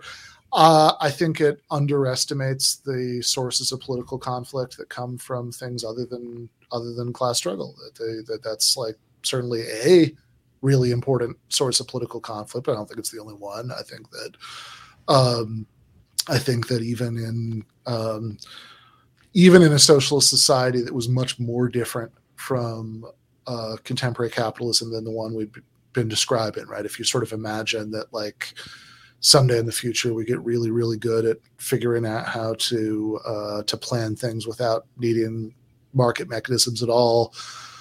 Okay, I mean, you're still going to get conflicts between different regions and sectors. You're going to get conflicts about how to use resources. You can do the fun Star Trek you want and imagine, you know, like conflicts about whether to spend resources on like colonizing space or something, as opposed to to spending them on Earth. And like also, I mean, Matt mentioned conflict resolution earlier, and I I think that yeah, like, um, I I do think that um, look, poverty, or maybe more precisely, the combination of poverty and affluence is probably the main driver of uh, of violent crime. Uh, I, I, actually don't have any doubt about that, that that it is, but it's not the only one. It's it's not the only thing that leads anybody to to act towards acts of interpersonal violence. I mean, like that that would exist in any society, and I hope the answer to that wouldn't just be sort of personal vigilantism. Yeah, no, certainly. Um, I mean, domestic violence is an obvious example where it's uh, up and down the income ladder. So, right, and yeah, certainly drug abuse. I mean, I think that it, it's again that's definitely um, a lot of that is fueled by poverty, but also like realistically, lots of rich people have drug problems. So like that that does suggest that there are other causes of uh, of of that that happen, and then like again, I could imagine uh, a super egalitarian society where um, where poverty was long since a thing of the past or whatever, having intense political conflicts about like how how paternalistic or how libertarian to be about drug abuse, you know, in in that you know that example. Even look at uh look at how heated people get about um, what kind of houses people are allowed to build. That's in our current society, and that that seems like it would continue. I think people would still be fighting online about whether you could have a 10 story apartment and how luxurious the finishes should be allowed to be, you know. Oh, the, uh, final, the, the, final political fight between NIMBYs and YIMBYs once everything else is withered away. That'll be it. That'll be that'll be that's all we'll be fighting about anymore. There won't even be landlords anymore. There'll just be there'll just be conflicts about whether to, you know, whether you you keep the like historic neighborhood the way it is or not. Yeah, yeah. Yeah, yeah, no. I mean, that would be yeah, that would be all Nathan would write about. It current affairs would just be about preserving all the historical buildings. You know how important that is. That would all be it. That's all he's had left. That would be its only cause at that point. Yeah, that's it. Everything else would have been resolved. You know. Uh, just out of curiosity, do you actually like? I, I, know some of what you think about the sort of um, contemporary debates about uh, about this and the society that we live in. But I mean, do you have any thoughts about uh, about housing under socialism? Uh, I do actually. No, I have this idea. Uh, well, it's sort of the social wealth fund, but for housing. Um, I've only floated this a few times, but you know, um, geez, what was his name? Uh, the guy who's running for governor now uh, for Texas, and he almost won the Senate race. Do you remember his Beto name? O'Rourke? Beto. Yeah, Beto's father-in-law, who was like a billionaire or whatever, you know, invented the real estate investment trust. Mm-hmm. Um, and uh, you know, you could kind of create a public model for a real estate investment trust, and that would be a way to start uh, sucking in properties to bring them into public ownership houses and housing units. I, have written about that before, but we published a paper at PPP one of our first few papers um, actually was targeted at this question because this was a roiling question even then, and we were like, "We've got it. We've got a solution that that will, you know, the left can line up behind." And it would the paper was called "Social Housing for America," and it was basically just the idea: Hey, look, if we've got these housing shortages, um, we're not you know, there's a tendency that says we don't want the developers, you know, want to put money in developer pockets. We don't want put money in landlord pockets. There's all this kind of hesitation. Very easy solution: create these uh, new units publicly that will help uh, resolve the supply issue.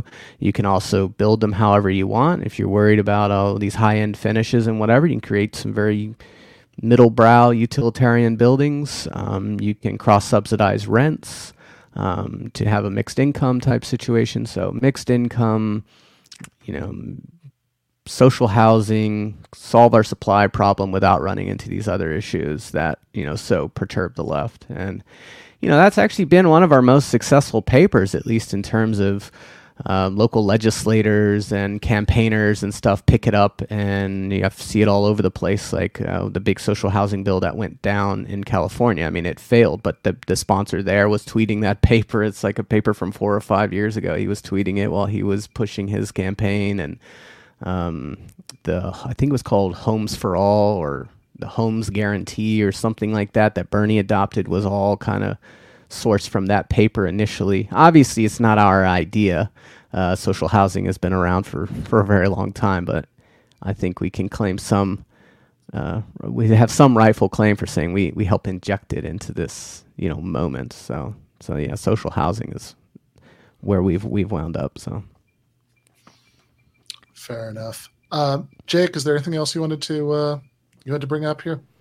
No, I think we could get to. You said you had some of the inter inter left. Uh, yeah. Okay. So so I'll, I'll just go ahead and do the the self indulgent thing because we've we've done all of the uh, the sort of um, the kind of like big questions that I think um, you know I, I, think most people are most likely to to ask. So. Uh, uh, is you know thinking about sort of specific ways that um, that models of, um, of, of socialism or you know something that we might think of with whatever caveats about how vague this is as a fully socialist society you know might work. Uh, one that i think that uh, that i'm very fond of and I, I, think you've been you know much more critical of although i'm, I'm not quite sure um, you know is the kind that uh, that david schweickart uh, proposes in um, in his book after capitalism which roughly says uh, well you know, I mean, I, I think Schweickart, you know,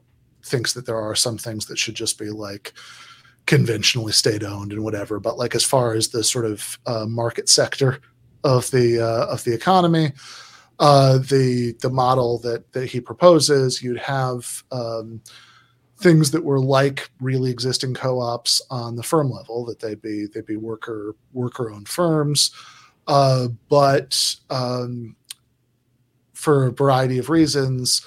Uh, it's it's not just that you'd have an economy that was exactly like this one, except somehow, uh, you know, worker-owned firms would be dominant within it, which I actually think would be really hard to you know to do for a lot of reasons. But that you'd have, um, but that you'd have state-owned banks uh, that would be uh, that the sort of uh, would essentially own the physical means of production and kind of rent them out to the the state-owned firms or a different way of thinking about it is that the state-owned firms would just give like starter capital would just come from grants from state-owned firms, but then you know which would be like loans, but you didn't wouldn't have to pay back the um, the principal. You know, you just have to sort of do the equivalent of sort of interest payments or a special tax, you know, depending on uh, on how you thought about it.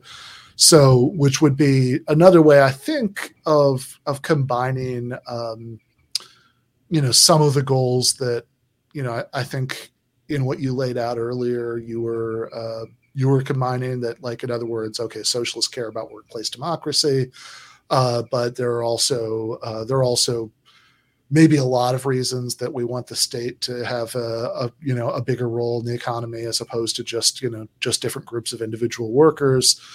Uh, I'm not sure how good a job I've done in you know giving people a sense of how this model works, but I mean that's roughly that's roughly it. Uh, and I think you've got some criticisms of that, and, and I'm, I'm curious about that. Yeah, I have read that book. Um, what struck me about the book uh, was, as you point out, so I think it it maybe is useful to break the question in, down into three questions when it comes Right. to sort of socialism, right? And um, it's going to be one, who gets the profit of each firm, right? Number two, who elects the board? We'll just make it simple. And then number three, how are wages and conditions, you know, going to be set? And one of the the kind of conventional co-op answer was essentially the workers in each firm get the profits in each firm. The workers in each firm elect the board, and obviously the workers set their own wages in this. Uh, Right. sort of, um, and he comes back and he says, so one of the critiques is going to be, well, should the workers in each firm get the profits of each firm? That doesn't seem quite right because of the different capital intensities and all that kind of stuff, right? There are some firms that have literally millions of dollars of profit per worker and some that only have a few thousand. It's really got nothing to do with the worker.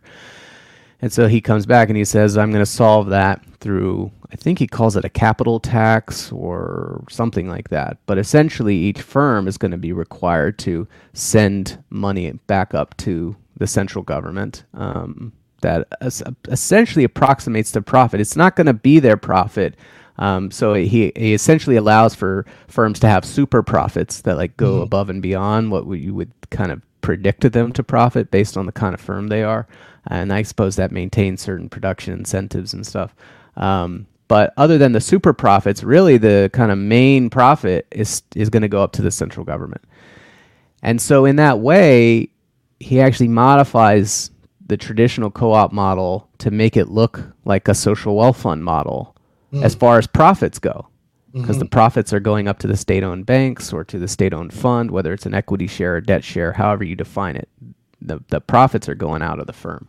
Hmm. And i think that's a good deci- i think that's wise and i also thought that was very confirming when i read it. I was like yes okay yes where he sees the problem i see the problem we just kind of went different ways um, on how to solve it um, for who elects the board, it's it's the workers in each firm. Um, so you would just have hundred percent of the boards, but those workers, because of this capital tax, they are constrained by that. So they're operating within the constraints that they have to shovel a certain amount of money out of the firm each year, regardless of how profitable or productive it is. They got to shovel that money out of the firm. So in a way, yeah, the workers control the board, but they don't control one of the key decisions, one of the key levers that the board usually has some discretion over, right? Because they're they're being subjected to this capital tax. So, you know, I wouldn't say, well, therefore the state kind of has a quasi board seat. I don't want to go that far, but like in a way that the, the workers are, are diminished in their ability to really exert control at the mm. board level. And then when it comes to setting the terms and con- the wages, it's the same kind of thing. You're still constrained a bit by the capital share that's being shoveled out of the firm. But also on that line, I don't I would like to see wages and conditions set sectorally, not set in each firm. So, like I said, you can chop all three of those levels up. Um, to me, the most notable thing was he recognized that you you had to get that profit out of the firm for for fairness and equality reasons. Um, and so, like I said, in many ways, like if you start from the co-op model and you make a few changes, you wind up in a kind of social wealth fund model, and vice versa, because it's really just about changing these, you know, discrete questions, which you can move all sorts of ways. Like I said, with the board, you can go crazy with the board if you want, you know. Yeah, I mean, so one way of thinking about, I mean, there, I mean, I think there are a couple reasons maybe for um, the modifications that Schweickart has to like a pure, uh, pure co-op model. Uh, like one of which is about you know kind of broader socioeconomic equality, like you're talking about, uh, and then another is just as a matter of practicality. I, I don't um, like you know if you could sort of I don't know, you uh, you have a genie in a lamp, and you know you and you say, okay, I'm a socialist. What do I, you know, I, I care about? I care about workplace equality. So my wish for the genie is uh, is going to be that every company that's you know know, sole proprietorship or or corporation that exists right now is is just going to become a worker controlled firm. You know, like immediately.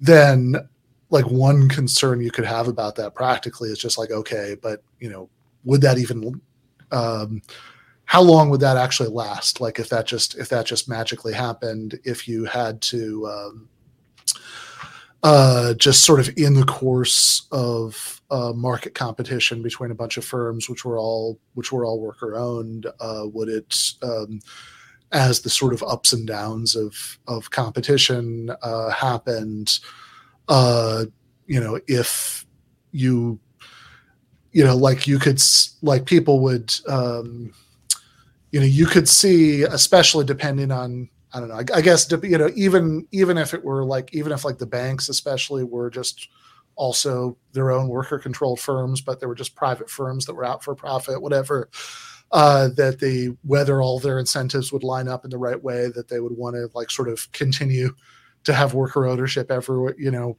everywhere forever, right? It might just not be a stable, viable thing in the uh, in the long term. Whereas if you have um, if you have these socialized institutions, these like, well, not you know, these state-owned institutions that are in charge of giving out the the initial grants, you know, that that might just be a way of having a sort of more um, more stable way of keeping you know worker ownership and you know in place in the long term. But I mean, the, um, I mean, I guess. Yeah, there's a, there's a political. Ca- I would say this is one of the strong yeah, okay. cases for yep. co-ops and similar, which is that. Uh, you know, if you have a state-owned enterprise, then you know with elections, it's it's easy to undo that. You know, uh, privatization is very easy yeah. to do.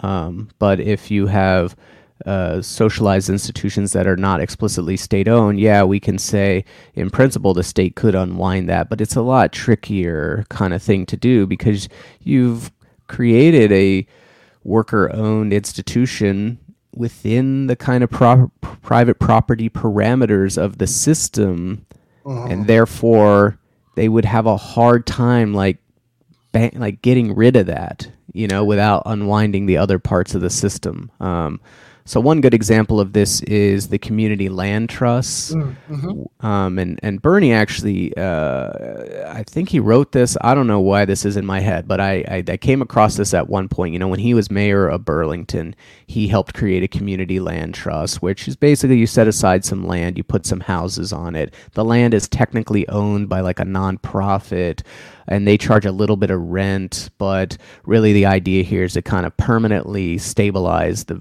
price of these homes. So the prices don't really go up at all. And you can buy them, but when you resell them, you can only resell them for a certain amount. And it just kind of keeps them permanently affordable in a way. And you know, one question is, well, why did you set this up as like a nonprofit that owns? Why not just have the city, city of Burlington? And you know, the mm-hmm. answer was, well, we we create this separate institution, and it becomes very hard to get rid of it. You know, the next mayor could could undo our public thing and like sell it off and whatever. But since we created, we chartered a separate corporation that's technically private, you know, then then it's kind of insulated from that. I would say that's probably the strongest argument for you know these non-government non-governmental approaches. It's just that you know they are more insulated from political tides potentially. Yeah, I mean, I think the worry. So the worry in the case of of co-ops. Uh, without you know without something like socialized banking backing them up is is not that the government is gonna is gonna somehow come in and you know say you know we're gonna forbid you you know from having a co-op or whatever uh, which is you know the sort of thing that like i don't know in my experience libertarians often really like to emphasize hey nobody's stopping you from having a worker co-op uh, that, uh, which is which is true right? You know that this nobody's going to pass pass a law against having that you know one percent of the economy, you know, be uh, be be worker uh, worker co-ops. Uh, it's it's just that there are a bunch of um, you know there are a bunch of economic facts that uh, that prevent you sure. you know from uh, from doing it. But the uh, but yeah, I don't think the work the concern would be so much about the state undoing it as just the sort of natural churn of of of markets uh, sure. undoing it. That as as people you know, and the workers in the firm. That's all. That's actually been a, a, a, main a big problem with co-ops historically is uh, demutualization, as they call it. If the workers in the firm own the equity in the firm, and the firm is doing really well, you know, I think there was like a steel factory I'm remembering that was sort of like this, and you know, we've created a nice fifty million dollar company, but we can't really can't really cash that out unless we demutualize and sell the shares. Yeah, I mean, new new Belgium Brewing, right? The Fat Tire, they they were um, they were a you know, I mean, maybe not exactly what people have in mind when you say worker co-op, but at least you know, but at least I think there was a employee stock ownership plan that owned the owned the whole thing, and that was, and then you know, whatever. I mean, you can't feel too bad for them. I think everybody got rich, but like they they sold that to uh, to uh, to something else, and so so yeah. I mean, I think that's a that's a major concern about the, you know that. So I mean, I, I guess one way of thinking about this would be that if you kind of start from a uh, you know from a pure co-op model, uh, then you end and you end up seeing okay, we have these problems about institutional stability. We have this problem about um, and you know sure, like I said, you know right wingers win elections too, but I mean also if you have stuff that leads to lots of social benefits, then the hope would be it's really popular, and it makes it hard to uh, to get rid of in the uh, in the long term.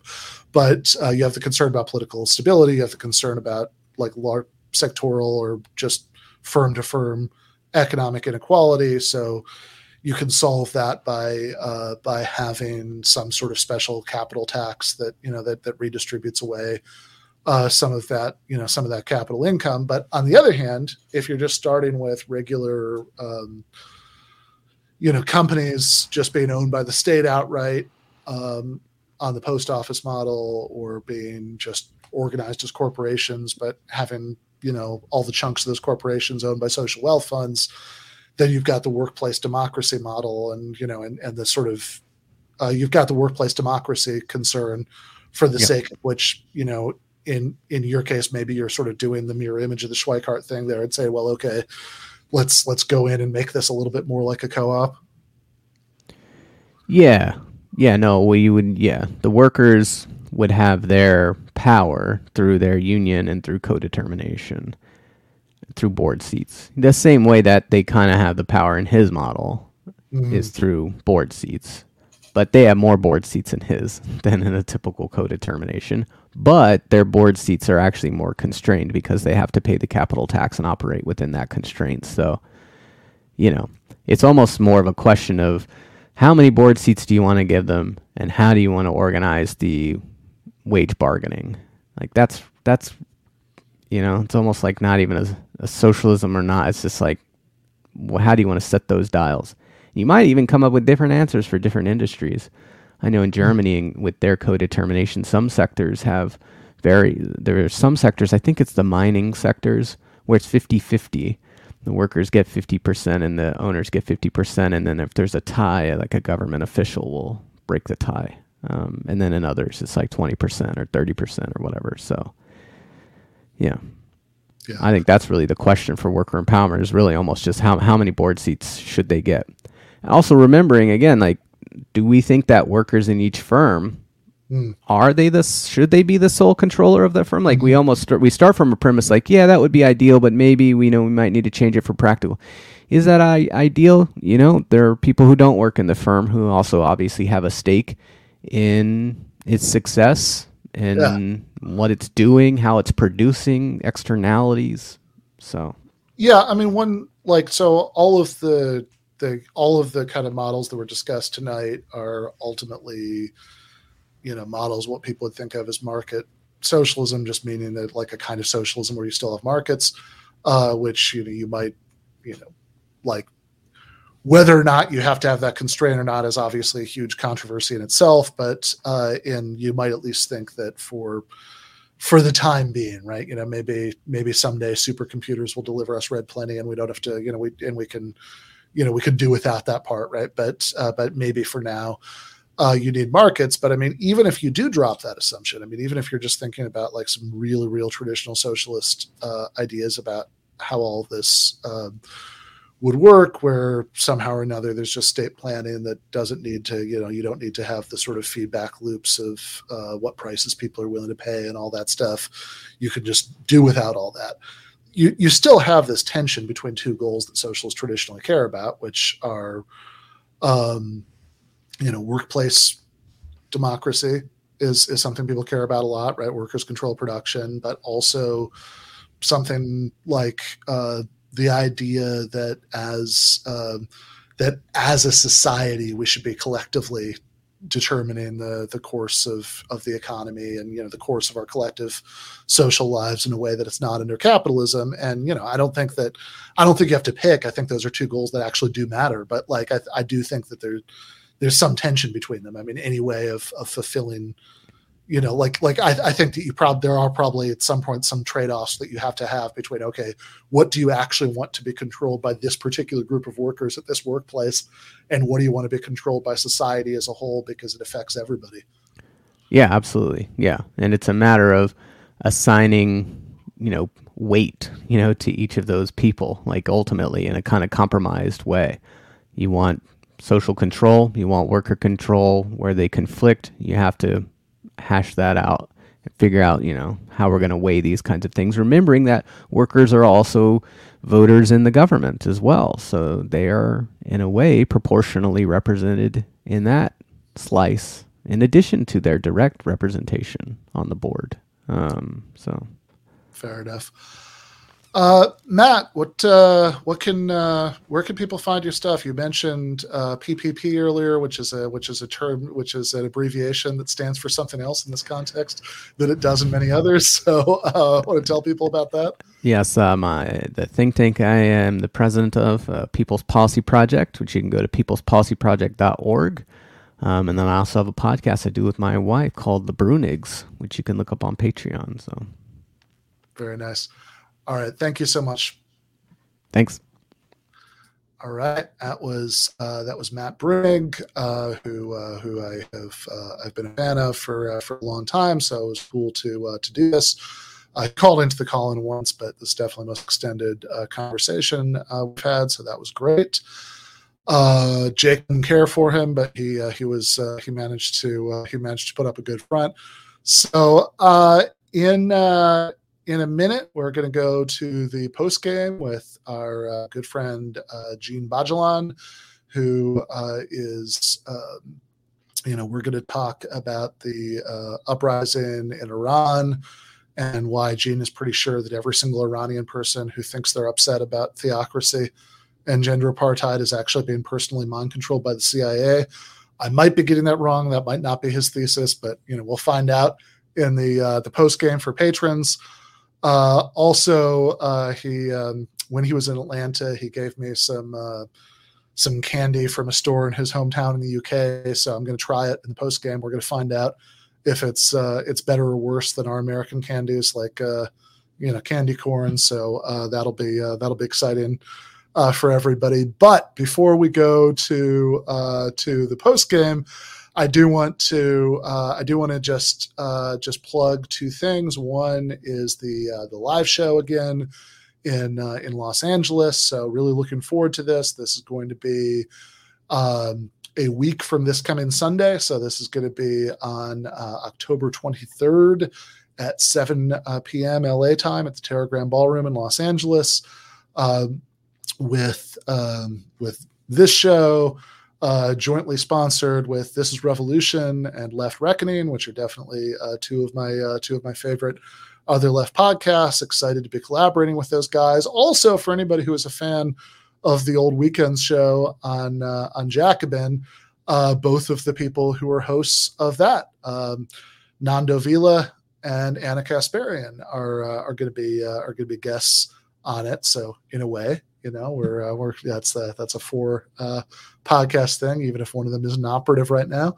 Uh, and uh, and a lot of other my other favorite people uh, are uh, are going to be there. Uh, Ryan Varn. Um, Bessner, uh, so uh, should be a very good time. We're still planning out all the stuff that's there, but you can uh, you can get tickets uh, by following that link uh, in the um, uh, in the description uh, for this episode. Uh, meanwhile, uh, if you are um, are not a patron of the show, and if you are a patron of the show, I don't know, well, everybody everybody involved will hug you in Los Angeles, whatever. We'll uh, you know that's uh, um, or or we'll just you know say thank you as the as the case may be. Uh, but uh, if uh, if you are not a patron of the show, you can go to patreon.com slash Ben Burgis and uh, you can um, and you can uh, become a patron for five bucks a month, uh, and you uh, you get uh, those post games after all the regular Monday night episodes um, every week. Uh, sometimes we do you know exclu- you know exclusive uh, things for patrons, or we release things to patrons early. You get access to the Discord server. And most importantly, you get our uh, our undying uh, undying love and uh, and appreciation uh, And- for uh, I was, Yeah. We also say things uh, too spicy for the main show uh, with the with the help of uh, some alcohol at times. So just as a little plug for uh, you know to, to, to find out what, what, what Ben really thinks about certain issues, you got to become a patron, right?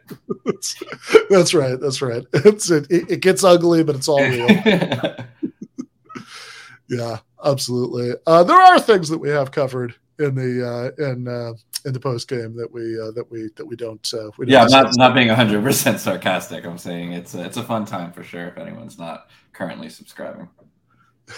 Fair enough. Well, um, I just heard from Djene that uh, his uh, his baby is asleep, so uh, so we can uh, we can start up the uh, the post game. So if you are already a patron, you should you should see a link to the post game there. If you are not, no time like the present, and I will see people there in just a moment. Left is best.